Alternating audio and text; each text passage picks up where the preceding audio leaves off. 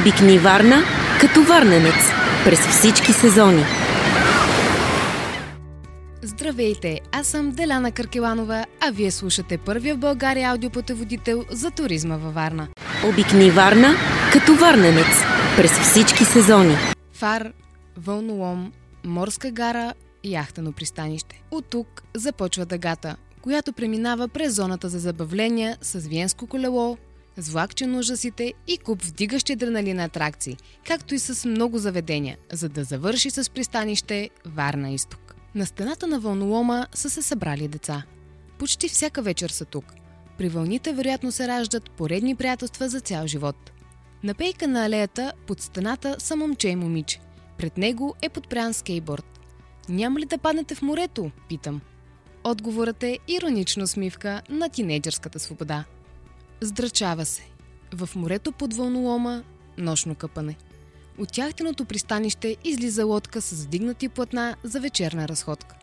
На този терен вероятно са складирани тонове романтика.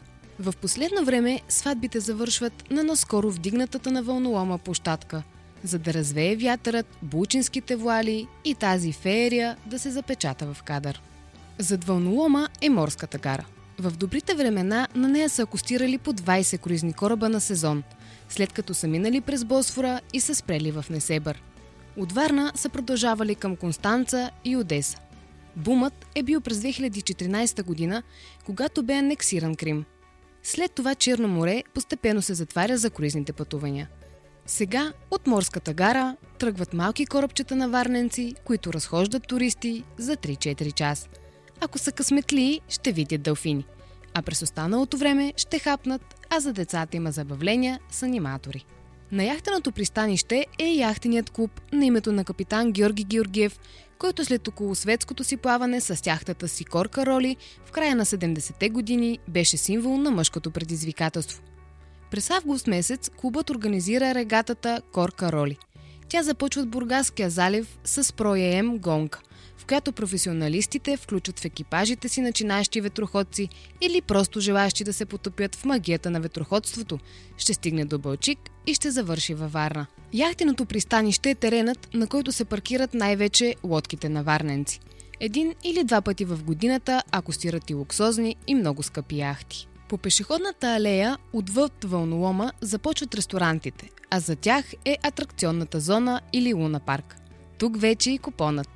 И теренът за забавления и ресторантите са любимо място за варненци, а и за гостите им. На големия паркинг по номерата ще разберете, че освен местни и чужди туристи, тук наминават и хора от съседните области – Шумен, Разград, Търговище. На пешеходната зона пред ресторантите рибари хвърлят въдици. То е просто за забавление, едва ли ще хванат нещо. Дали зоната за забавление на морската гара, която бе отворена преди 4 години, измества алея първа – този въпрос като че изобщо не вълнува варненци. Първоначално, при откриването, всички се насочили към морската гара. Сега една вечер са на алеята, на другата избират гарата. А и двете култови места се преливат едно в друго. Алеята, която е 4 км и половина, се извива край морето, започва от морската градина и свършва на морската гара.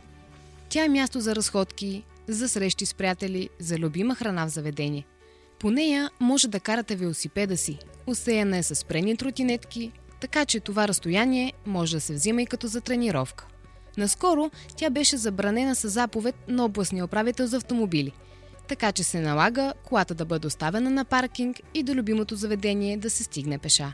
В заведенията на алеята варненци водят гостите си в ресторанти, в които са пробвали, че храната е добра. Примерно да хапнат миди от морето и сафрит, уловен сутринта – е, в менюто има и октоподи и кралски скариди, за които е ясно, че не са със местен происход. Десетки истории и преживявания отнасят хората, дошли в морската столица. Разходката ни и с нощна Варна приключи. До следващият път. Обикни Варна като варненец през всички сезони.